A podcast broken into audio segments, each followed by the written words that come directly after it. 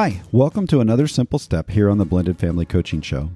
You know, we've been talking a lot about sex on the show this month, and as we've been reading and researching, I came across a really interesting question. If you could get your spouse to agree to have sex with you as often as you'd like for the rest of your married life, but you would never talk to each other again, would you want that?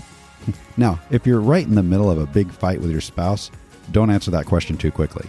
The truth is, when we really stop to think about that, we likely all answer no. So that must mean there's something deeper we're seeking, even when we're pursuing passion in our relationship. What is it that we're seeking? intimacy.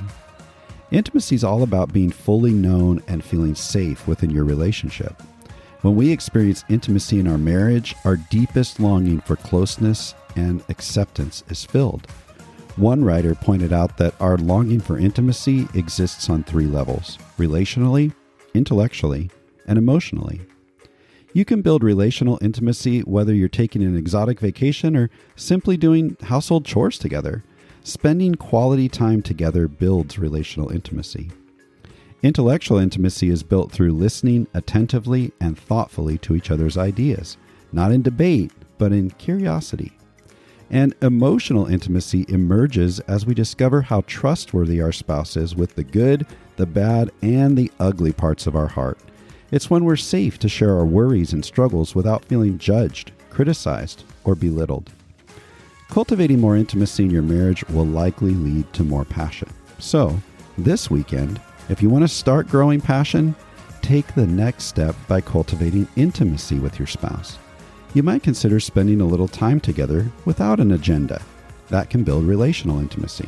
Or maybe you'll ask a genuine question about your spouse's perspective on something and then just listen without reacting or responding.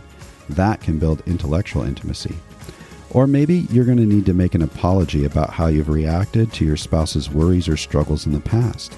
Ask for forgiveness and let them know you're going to start working on helping them feel safe and known when they share their deeper feelings with you. That can build emotional intimacy.